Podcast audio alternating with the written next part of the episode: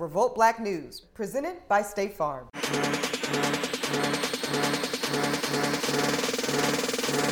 Tonight on Revolt Black News, the people's case against Robert Sylvester Kelly.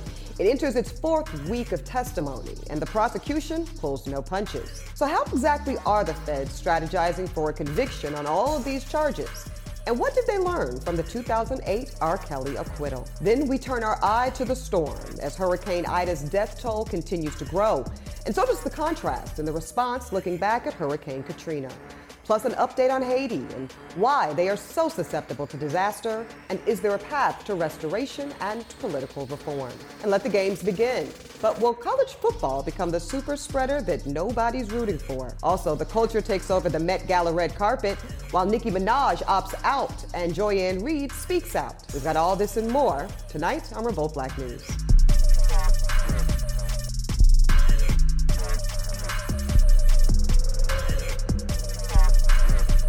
Welcome to Revolt Black News. I'm your host, Eboni K. Williams.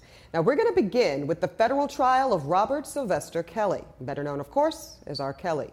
Now, while the jury has heard multiple accounts of extremely graphic testimony all week, we're going to focus on the prosecution's very carefully crafted strategy and whether or not it will potentially put R. Kelly behind bars for decades. We're here to support Robert. Um, you know, with all the charges that he has stacked up on him, they have been really railroading him in a lot of areas. So we're here for the support and to make sure that they that he gets his due process. In a Brooklyn federal courtroom, R. Kelly faces multiple charges stemming from cases in New York, Illinois, and Minnesota, alleging kidnapping, sexual exploitation of children, bribery, and forced labor, which the R&B singer has all pleaded not guilty to, all accounts. Now, back in 2008, Kelly was indicted on 13 counts of child pornography and was acquitted of all of them. But why? The defense at the time argued that the underage girl's identity was not conclusive in the 27 minute sex tape. Multiple jurors said that the absence of the alleged victim's testimony also hurt the prosecution's case. Almost 15 years ago, it didn't work out. You're very confident today is a different day this year? I'm confident that there'll be a fair trial in this case in federal court. And when the verdict came, some celebrated. while others were outraged and utterly disgusted. You can sign the petition demanding that he is dropped as an artist and is no longer able to make music anymore So now, the prosecution looks to improve their chances with testimony from multiple victims, hoping to leave no doubt. And to raise the bar higher, they're trying to catch R. Kelly on what's called the Mann Act, otherwise known as the White Slave Traffic Act. Now, it makes transporting any woman or girl for the purposes of prostitution, debauchery, or for any immoral purpose a felony. And for a deeper dive into the history, it finds that this law, as the legal blow that actually took down the first black heavyweight champion of the world, Jack Johnson, back in 1912. So, as the prosecution continues to take some power packed swings, some are asking are these tactics the people's only choice, considering previous acquittals and alleged settlements? But most importantly, will these punches land a conviction this time? We will have to take the time to make sure that he understands, comprehends everything that's going on. He has information that only he can give us, and um, we need to find the time and make the time to get that from him. All right, looking now more into the prosecutorial strategy, we're going to bring in a former prosecutor who's currently a criminal defense attorney and senior trial counsel at Joey Jackson Law, Miss Bernarda Villalona. Also with us is an entertainment attorney and partner at Mosley and Associates, Mr. Walter Mosley. Thank you both for joining the show. Thank you for having us. Thank you for having me. Absolutely. Uh, Walter, I'm going to start with you. We're seeing the prosecution strategy uh, that's playing out right now in the Brooklyn courthouse, not far from where I am taping.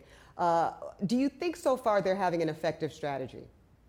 Well, anytime you have the uh, U.S. attorneys with their RICO charges, it's going to be effective. That's a really big gun to bring out. I don't, I don't know that I've seen it necessarily with uh, entertainers, but essentially they're painting uh, R. Kelly as um, more or less a godfather, and the people that work for him are carrying out his criminal enterprises of moving um, young women back and forth across state lines. I think there was almost 14 other underlying charges of kidnapping other things that uh, substantiate that, um, substantiate this criminal enterprise. Also, by doing RICO, they're able to stretch it out. We're hearing about Aaliyah. We're hearing about um, the cases in Florida. We're hearing about basically his whole career of doing these activities, and they wouldn't be able to do that without this powerful tool. So I think they're very effective, and I think they're doing a great job. Bernarda, we're hearing about uh, Walter talk about RICO. Can you break down exactly kind of what that mechanism is and how it's effective as a legal tool, and how it's different than what we normally see in most criminal cases?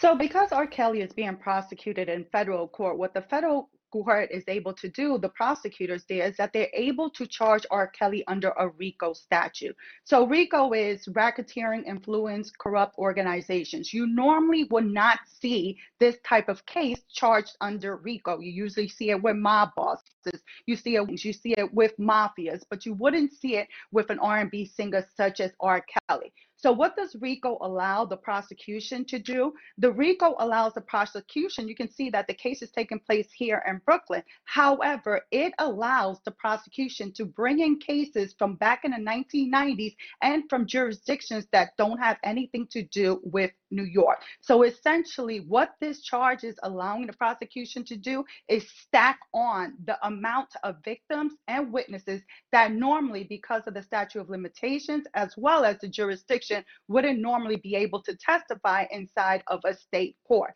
Aside from that, R. Kelly is also charged with, with eight counts of the Mann Act. So, what is the Mann Act? Technically, what R. Kelly is being charged with is bringing these women along state lines in order to engage in some kind of either prostitution, some debauchery, or some kind of immoral activity. And in this case, is having sex. Thank you for that clarification. Walter, I want to ask you back. Uh, uh, we all remember the 2008 uh, charges and ultimate acquittal of Robert Kelly as it related to pornography charges back in 08. What do you see in this current federal prosecution that you think uh, shows that they've learned anything, if all, from that 2008 acquittal? Well, now they have witnesses, uh, witnesses, and the victim is testi- testifying. So the previous cases uh, for whatever reason, maybe they were the, the age, or maybe people are saying there was some intimidation by R. Kelly, uh, but the actual victims weren't be were able to testify in order to grab him. Now they're just one after the other, as as as counsel was saying, are coming back to back saying that this man committed these crimes. Um, the other piece about RICO, as I said, used for gangs and for mafia, and it's about, it's about affiliation.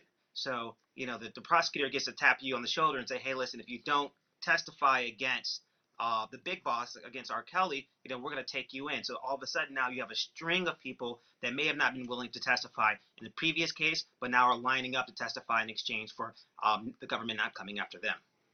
Bernarda, uh, we heard a little bit of Walter uh, give us his take. What do you think the defense will go from here based off of what they've seen from this prosecution so far? So, in regards of where the defense will go, you know, let's just be clear: the defense has no burden to put any evidence up in front of the jury. In fact, you know, there's no burden for R. Kelly to testify or for them to call any witnesses. In fact, sometimes the judge even says that the defense attorney can sit down and not say one word. The burden is on the prosecutor to prove their case beyond a reasonable doubt.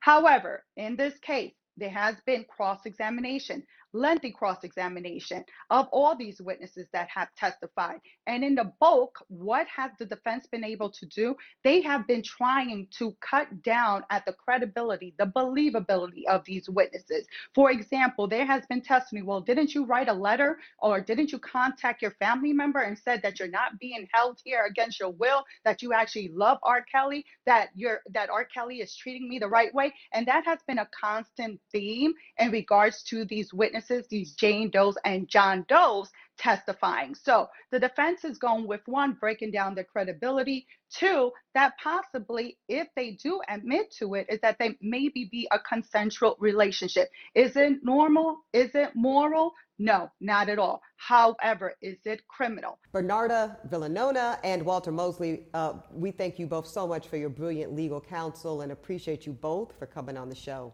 Y'all stay with us because up next we've got a lot more Revolt Black News on the way.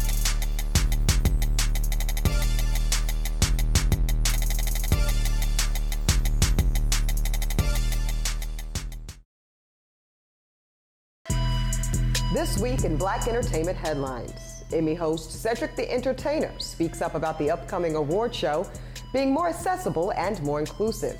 The highly anticipated Ava DuVernay directed Netflix series Colin in Black and White releases its first official trailer. Also, this year's annual Met Gala took place, and the theme was In America, a lexicon of fashion. But one of America's favorite rappers, Miss Nicki Minaj, did not attend due to the COVID 19 vaccine mandate. And last but not least, MTV held its annual VMAs featuring some of today's hottest stars, and there were some not so hot moments. Awards season is among us, and as actor and comedian Cedric the Entertainer gears up to host the 73rd annual Primetime Emmys, airing this upcoming Sunday on CBS. In a recent interview with the New York Times, Cedric shared that he hopes he will, quote, foster a spirit of inclusivity. Now, the Emmys, of course, have come under fire in recent years past for its lack of diversity amongst the nominees. However, in this year's lineup, we see a substantial increase in acting nods to people of color, comprising of 44% of the nominations. This compares to 34% in 2020 and only 25% in 2019. It also marks a new season of programming for your viewing pleasure. Leading the charge is athlete and activist Colin Kaepernick with his new Ava DuVernay assisted Netflix series titled Colin in Black and White. The six episode miniseries is set to premiere on the streaming network on October 29th, but luckily for you, here's a sneak peek. Life puts us on a path, sometimes narrow, sometimes winding, but always ours. And lastly, the Met Gala has finally returned in full fashion force after a year long delay due to the COVID 19 global pandemic. Entertainment's leading ladies and gents took to the infamous carpeted steps of the New York City's Metropolitan Museum of Art to pay homage to American fashion. As arguably one of the most sought after invitations in the industry, the people of the culture, of course, made black excellence seen and had a seat at the table, even if it costs $30,000 a pop. Now, notably, seven time Formula One world champion Lewis Hamilton opted to share his time in the flashing lights with three emerging black designers, stating, quote, Young designers don't have the same opportunities, and that's really why I wanted to support young and upcoming talent. Now, noticeably missing from this year's lineup was Nicki Minaj, who took to Twitter with this explanation for her absence. She says, quote, they want you to get vaccinated for the Met. If I get vaccinated, it won't be for the Met. It'll be once I feel I've done enough research. I'm working on that now. In the meantime, my loves, be safe. Minaj went on to share that her cousin had experienced negative effects from the vaccine, which influenced her to remain unvaccinated. MSNBC host Joy-Ann Reid condemned Nicki Minaj with this response. You have a platform, sister, that is 22 million followers. For you to use your platform to put people in the position of dying from a disease they don't have to die from, I'm so sad that you did that. Joining the dialogue was the director of the CDC, Dr. Anthony Fauci, who offered these comments debunking Minaj's claim that the vaccines cause serious side effects to reproductive organs. There's no evidence that it happens, nor is there any mechanistic reason to imagine that it would happen. Listen, there's a lot here to unpack, so let's go ahead and get into it. Revolt Black News fam Rodney Rakai is going to jump right in and get into it. Welcome to the show, Rodney.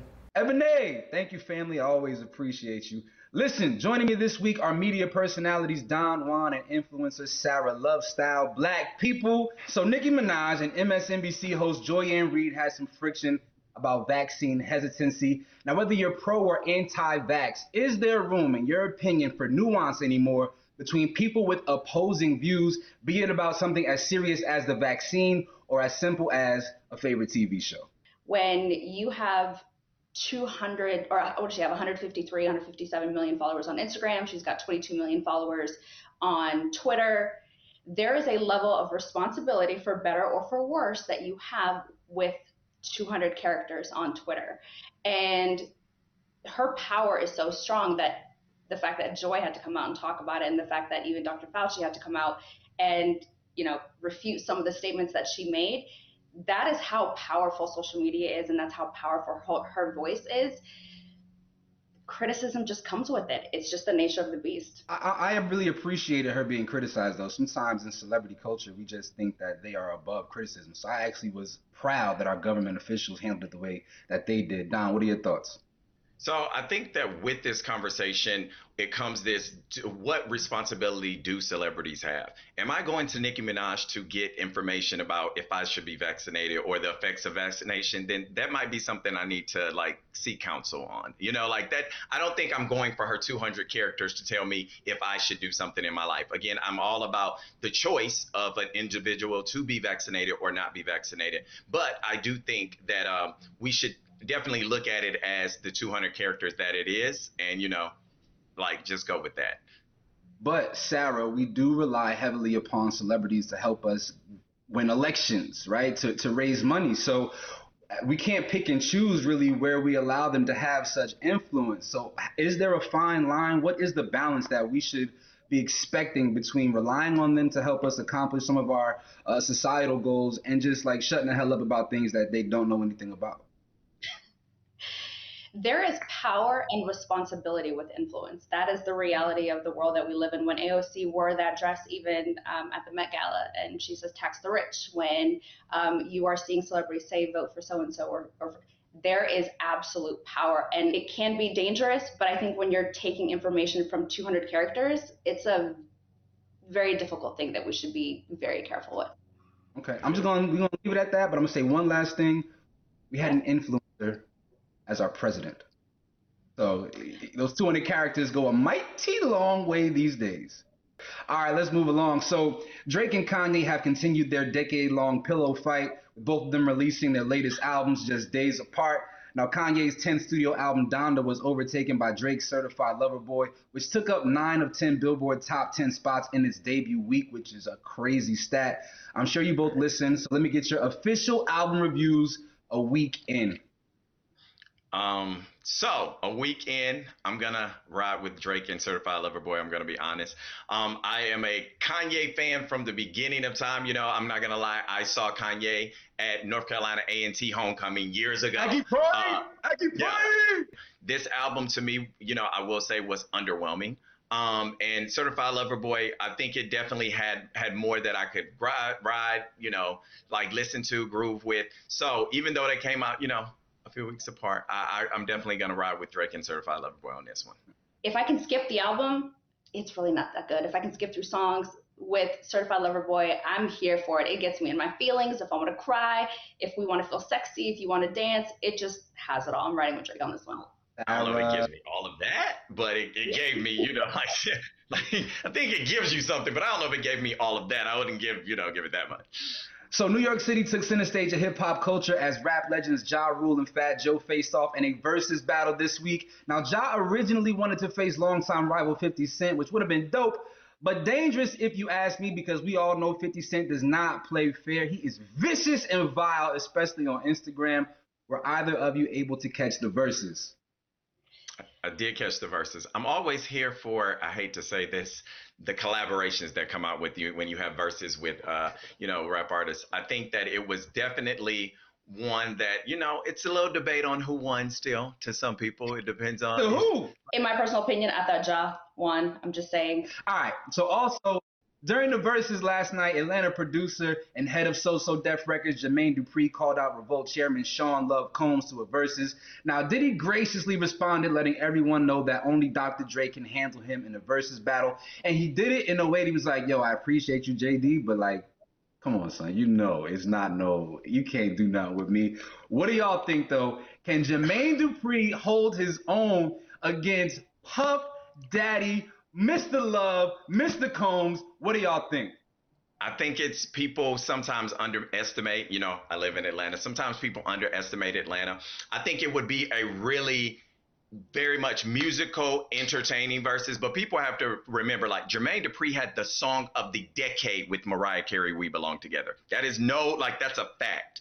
I, just think a lot of JD records that are really big are kind of like JV.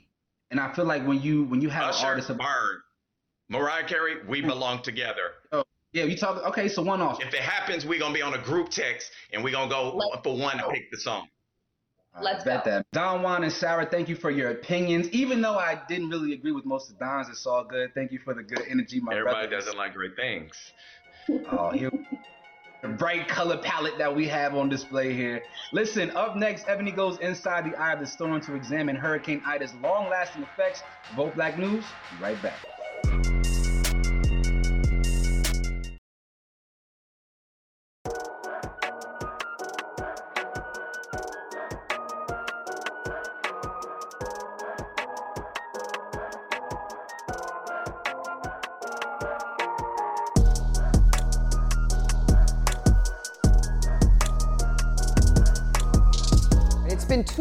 Since Category 4 Hurricane Ida wreaked havoc, dark devastation on the entire East Coast. The tropical storm caused massive flooding in New York and New Jersey. And down in Louisiana, over 114 people have been reported dead and thousands remain without power. We're going to take a closer look at the aftermath with Courtney Williams. She's a reporter in Lafayette, Louisiana. Thanks so much for joining us, Courtney. Thanks for having me. Indeed. My mother, Gloria, actually lives out in New Orleans East, and she just got power uh, rather recently, days ago. But there are thousands of Louisiana residents that still don't have any power.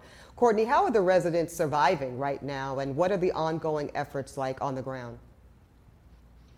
I have to say that it's an it's going to be an ongoing thing for a while. Um, I'm also from New Orleans, Louisiana, born and raised, and um, we re- we recently just went down to Houma, Louisiana, where people are literally still living in their cars because their houses are gone. They don't have a home to go back to, and um, a lot of these people are having to either return to work or college, but you know they don't have daycares to send their kids to. They don't have schools, so you know they're wondering, am I going to have to sit out for a semester? So um, it's pretty bad right now still. Yeah. Courtney, can you describe to us, uh, and, and really from your expertise, try to evaluate what you think the search, rescue, and recovery efforts are looking like on the ground right now? What's happening day to day for the citizens of Louisiana? I have to say, day to day, I would say the number one uh, insecurity people are having right now is food insecurity. Um, people are having a hard time finding food because, um, you know, food stamps and FEMA, they're still, you know, having those issues trying to get that out. Uh, one thing we saw with Hurricane Katrina a lot was um, people were, you know, there was a lot of fraud and scams going on with FEMA. So FEMA is, you know, taking a little bit longer this time around to send out funds. And I know the funds that they are sending out is about, you know, maybe like $500. And if you're a family of five, 500, you know, can only get you so far. So I would say they're doing everything that they possibly can do. But as we all know, you know, you can give you can give and give and it still you know probably won't be enough especially if you lost a house One thing I do remember also from Katrina, because I was actually attending law school in New Orleans during the storm back uh, so many years ago, grocery stores had limited hours. Uh, what are the grocery store conditions like right now? Are they open? Are they fully functioning?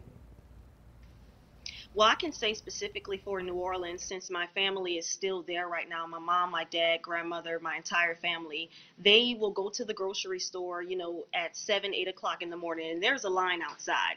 There's a line outside. They're only letting so many people in. And then once you get in, you notice that they don't have meat, they don't have chicken, they don't have, you know, drinks, they don't have water, they don't even have bread. You know, definitely if anyone wants to reach out to help out, I feel like the best way to do it is through Second Harvest Food Bank.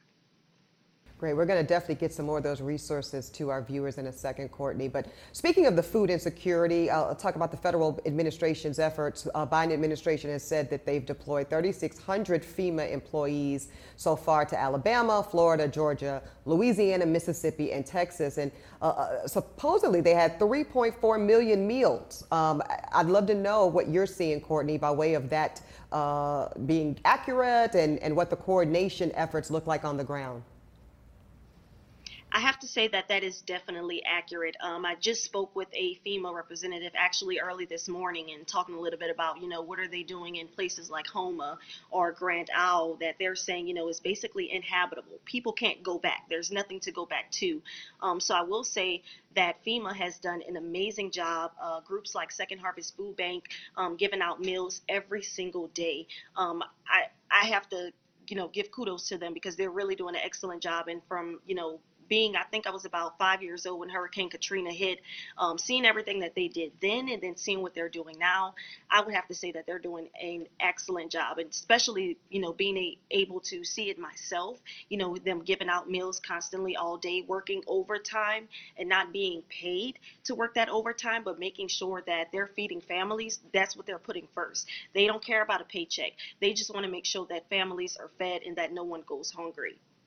Courtney, before we let you go, our viewers that want to help, they want to be resourceful here. Uh, what resources and organizations can you recommend? I know you mentioned one before. I would highly recommend um, two. One being Second Harvest Food Bank. Second Harvest Food Bank is known for having a quick disaster response. The second resource group that I would highly recommend is the Cajun Navy. Cajun Navy has been known for anytime there's a disaster, anytime anything happens or goes on, they pick up everything they have and they head to wherever they need to go. I know recently they went to LaPlace, they went to Houma, they went to Grand Isle, and I'm talking about areas that are inhabitable. You know, people don't have anything to go back to. All they have is their car, if that. So they pick up everything that they have immediately and they head on out there. And these are people who are doing this for free. These are people who are volunteering. So absolutely, if you want to help out those people, I highly recommend Second Harvest Food Bank and also Cajun Navy. All right, Courtney Williams, dear, thank you so much for that update, and we hope you join us again soon. All right, now from one wellness check to another. We're now moving to Haiti, where Haitians are still recovering from the 7.2 magnitude earthquake that rocked the Caribbean country. Joining me now for an update is the founder of L'Union Suite, Ms. Wanda Tima. Also with us is Franz Bouget. He is an Atlanta businessman and treasurer of the United Front of the Haitian Diaspora. Welcome you both to the show. Thank you. Thank you. Happy to be here. Absolutely. We're happy to have you. First and foremost, as far as the tens of thousands of Haitians with injuries, uh, they are uh, hopefully getting the medical attention they need. But Wanda, I have to ask, are they? How has the medical response been on the ground? They definitely are getting medical attention right now.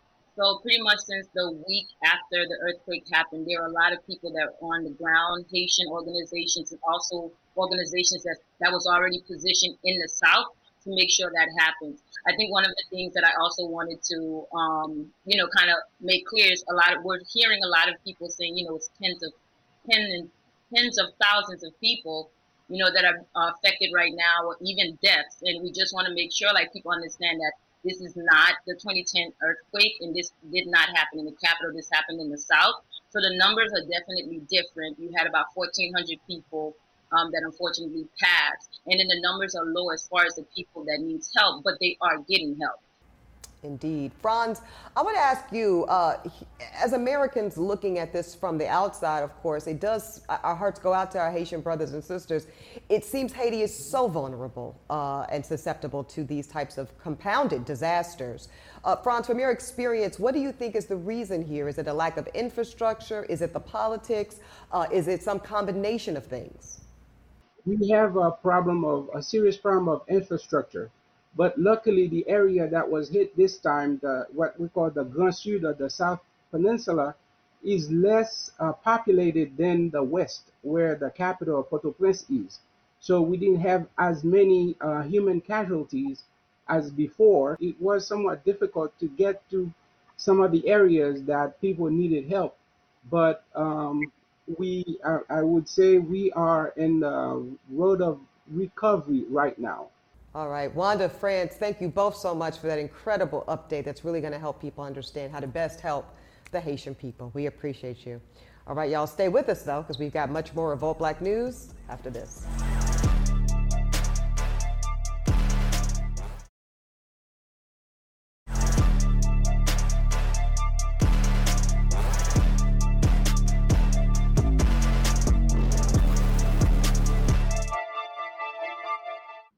Back to Revolt Black News. Listen, as college football returns and stadiums across the country are packed to capacity, we're getting ready to discuss the concerns and controversies created by these sold out crowds with our home team of experts and insiders. Joining us today are sports journalist Ashley Nicole and cardiologist Dr. Bernard Ashby. Uh, my first question is for you, Dr. Ashby. You know, we see some sports returning to full capacity. You know, do we anticipate college sporting events becoming unsafe or, or the first of a series of super spreader events?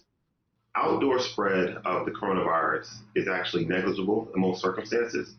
However, the Delta variant has changed that equation a bit because the viral load, meaning the amount of virus that you produce, is much higher uh, than the previous variants. And so your likelihood of catching it if someone. Yes, sir. Yes, sir. It's your boy Spitty here from DGB, aka Dirty Glove Bastards, off the porch podcast. Now, if you're a fan of artist interviews, then make sure to check out and subscribe to Off the Porch, a show that interviews everybody from the dopest up and coming artists, your favorite OGs and legends, street comedians, directors, and other influential people from the culture. And is brought to you exclusively by Revolt Podcast Network, anchored in hip hop, powered by creators. Affected is much higher. With that said, the likelihood that packed stadiums will lead to super spreader events are unlikely. You're more likely to spread it to folks in your immediate vicinity, but not the you know large portion of people in your section. The most likely uh, vector or, or, way of people getting the virus is probably in the indoor setting. So at the concession stands, in the in the boxes, at the parties uh, surrounding the events. That's where uh, the spreader, super spreader events are more likely to occur. So in general, if you're outside or if you're indoors and the windows are open, uh, the likelihood of mass infection is uh, much lower. Uh, a new vaccine mandate for companies with 100 plus employees now requires them to vaccinate or test regularly. Uh, what kind of effect do you anticipate this might have on events in larger settings like college games? And do you think it could have any impact on fans maybe choosing to be vaccinated? At the end of the day, if you don't want to get vaccinated, there's really nothing that anybody can tell you if you've been on social media that's going to change your mind. What it is going to do, though, sometimes when things are taken from you that you want to do, right? So with basketball games, football games, anything that brings you joy and leisure requires you to have a certain vaccination status. Like in my home state of New York, you need to show your vaccination status to enter any facility. Now, if you don't mind never going outside again, sure, you probably don't care. But if you want to go ahead and get back into the normalcies of life that we so desperately want, you're going to really have no choice but to get vaccinated because everything around you is starting to make it so. Let's move along. Uh, we recently saw an ESPN sideline reporter Allison Williams resign after the vaccine mandate was announced uh, because of health reasons. Do you foresee this happening more within sports and media companies? And do we maybe anticipate there being a loss of, of players as well, Ashley? Absolutely. I mean, she went ahead and foregoed the season because she is trying to get pregnant, I believe. And after consulting her doctors, she made a decision that was best for her and her family, and that's completely within her right. But as someone who works in this field, if you want to go ahead and engage with players in locker rooms, at sporting events, at these games, even you know bigger events, All Star, Super Bowl, they are requiring you to be vaccinated because not only is it about you and your health, but also the players. You know, let's put into an example. Say you interview Kevin Durant after the game, you're unvaccinated. Kevin Durant is then exposed to coronavirus or the Delta variant. Now he's missing games because now he's in protocol, which then affects the Brooklyn Nets, which then has a whole domino effect. So teams are really not only protecting their players and not only protecting their staff, but they're also protecting the people that those people interact with. Dr. Ashby, piggybacking off of something that, that Ashley just said, do you have a higher uh, transmission rate if you are unvaccinated at, in comparison to somebody who is vaccinated? So it's not even close. Uh, if you're unvaccinated, your chances of spreading the coronavirus, particularly the Delta variant, are much higher than someone who is vaccinated. Now, there's been a lot of media attention uh, paid to the breakthrough cases that we've seen in the vaccinated. And uh, what I would like to say is that that's been overstated. Yes, uh, the, the, Delta variant does lead to more breakthrough cases because it does produce a much higher viral load. And so by the time your immune system kicks in and produces antibodies, uh, you may experience some symptoms. 88% of the folks who have had the, the vaccine did not have any symptoms at all. So really, you're, you're just dealing with that 12%. If you do go on to develop the symptoms, you are able to spread the virus once you're symptomatic, but your window of infection is much smaller and your viral load is much lower than someone who's unvaccinated. For entertainers, athletes, and fans who are going to be in these mass events, what are some precautions that they can take to protect themselves from contracting COVID 19? Things that we've been saying from the get go, okay? Uh, avoid indoor spaces, wear your mask when you're indoors, keep your space, and and basically try to avoid being around random folks, particularly folks who are unvaccinated, because your likelihood of getting the virus is much higher. Ashley, are you doing anything in particular to prevent yourself from catching COVID 19 as you interact on set and, and on location from arenas? So I'm fully vaccinated. Um, it was something that I did not only for myself. So if I did end up contracting the virus, I knew that I wasn't going to end up in the hospital. Just play it smart. And I think that's all we can really do. I'm a firm believer that, you know, as long as you put yourself in a situation where you're playing smart, a lot of the times you'll come out on the winning end. And everyone just kind of has to take that advice. Uh, I want to thank both of you. Continue to stay safe and, and uh, progressive and, and all the things that, that we aspire to be in our careers. Uh, and have a great rest of your day, all right? Yes, sir. Thank Bless you. up. Listen, next up, make sure you check out the conversation I had with Grammy winners and founders of the 1500 Sound Academy. Of course, I'm talking about James Fauntleroy and Larrance Dopson about how they are educating the next generation of artists, musicians, and music moguls. Stay tuned to Revolt Black News.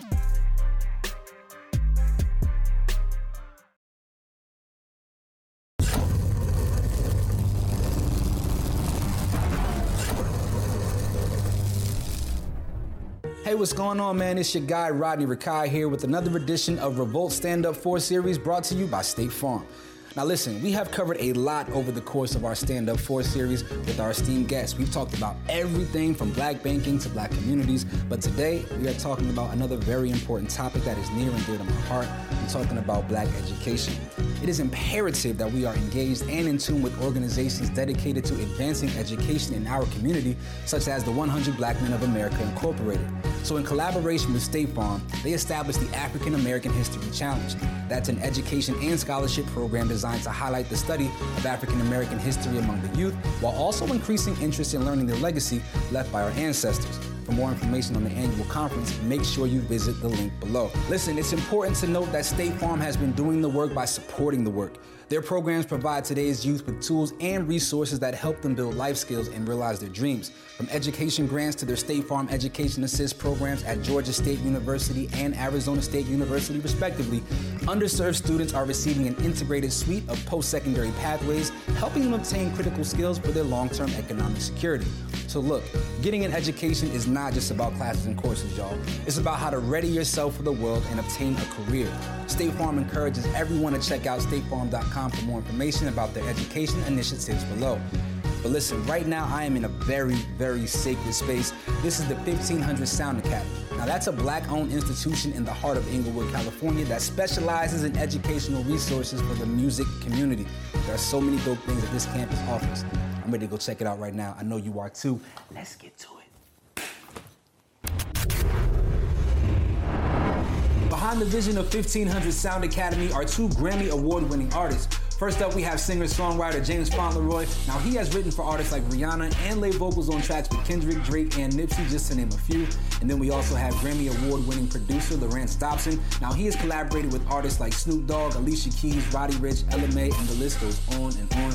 And as amazing as their music credits are, which honestly I haven't even scratched the surface of, what they're doing with the 1500 Sound Academy is way more incredible because it's a trailblazing music education institution that strives to produce passionate sound creators through mentorship, positive mindset, and professional development. So, for those out there who do not know what the 1500 Sound Academy is, can you give them a little bit of insight?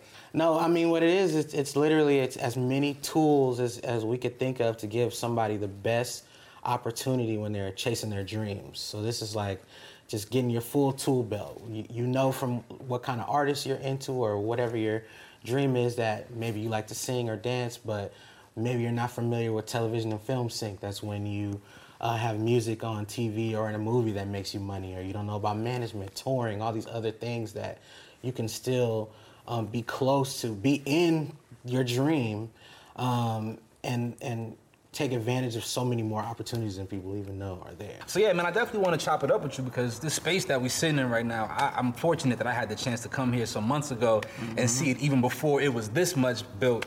Um, it's amazing what you guys are doing, bro. Yeah, man, it's just a blessing. I mean, me and my partner, we always just wanted to figure out a way, like, what could we do before our life is over, where we can like change the world. So one of the first things you told me when I got here was that this space is kind of like Professor Xavier's School of the Gifted. You know, this is like the X-Men school. We want to create a safe place for people that care about details as much as we do. And and when you do that, that's when you can shift culture. So we want to create a world of call them uh, um, cultural coders. So it sounds like education is at the core of, of what you guys do here at the 1500 Sound Academy. How important is it for us to spread education throughout the black community? And for you personally, um, how has education helped you actualize these visions? It's it's it is the reason. Like um, learning and studying life, studying music, um, studying as many skills as possible to support um, the ability to communicate my idea.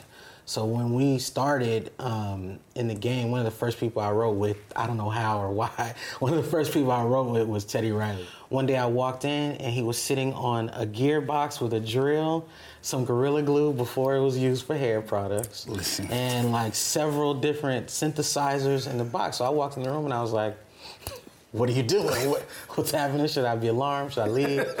um, and he told me he was building a vocorder. You know what I mean? So that just blew my mind that that was even an ability that someone would even want to have. He said, not only can I build this machine, I can use the machine, I can play the piano, I can mix it, I can use every piece of equipment in here. And he said, um, the more knowledge you have, the more control you'll have over what you're able to produce and the more money you'll make. So you have the musicianship, right? And I know that that's the foundation of this space. But Mhm. for people who want to be involved and invested in the music business, but don't necessarily want to play an instrument, don't necessarily want to sing or write, Yeah. is there a, is there a portion of, of this academy that lends itself to those who want to be in the business of music? Yeah, I mean, everybody's not gonna be a superstar. you For can't. sure, but sure. that's what makes this facility amazing because we have all these great partnerships to where you can come in and wanting to be a rapper, but then you'll meet a movie producer. Then you'll meet a venture capitalist. You'll meet somebody that under, that does coding, and you might want to learn tech, JavaScript, uh, HTML, C++, and you know, it's so many other. Um, things that you can do that's outside of music that you can find a love for here and this is like the place where you can discover your new love All right, so I can't name everybody who's who's been through the academy, but I will throw a couple of names out there. Kendrick Lamar, Nipsey Hussle, God bless the dead. Roddy Ricch, who actually he learned how to play some instruments here, if I'm not mistaken. Yeah, he did. Um, DJ Khaled, right? So a lot of the teachers who come through here are not necessarily teachers by by trade, but because they're so passionate and because they're so experienced in the field of music. How do you feel having teachers who are so accomplished impacts the students here and how they receive the information they learn at the academy? I think, um, in general, especially in, in education, that's something like this. Um, we just thought from day one that that's something that would make us different if we could bring in people um, who are currently doing it, like that could give you some real time um, experience about the situation. But what we didn't realize was how enthusiastic and excited people would be. So, like, we've had so many different, not only celebrities, but every level executive, um, you know, all types of different relevant industries. So, I think that having someone come in that can really not only tell you a little bit of their life, um, sometimes a lot of their lives, we, we've heard from some people, Yeah. um, but give you just extra things that, that a practitioner knows that you might not be able to um, pass through the curriculum alone. Is there anything else that you want to say about the academy? Um, what you guys plan on doing in the near future? Uh, yourself? Anything you want to you want to plug? Anything we can just highlight? One thing that I want everybody to know is really how valuable um, education and information can be to your dreams. Um, the more you learn, like Teddy Riley taught me, the more you learn, the more power, the more control you'll ha- have over what you're able to produce. And the more money you'll make, the more successful you'll be, the, the more you'll be able to express um, what's inside. And that's really what people want. We want you to get some money, but what you really want is to be happy. You know what I mean? And so that's what we're trying to help people is to find the happiness that they're that we're all looking for. Finding the happiness. What a great way to conclude a conversation. Yes. Namaste. All right, Rodney, thank you so much. We hope that y'all have all enjoyed tonight's show. For Revolt Black News, I'm your host, Eboni K. Williams.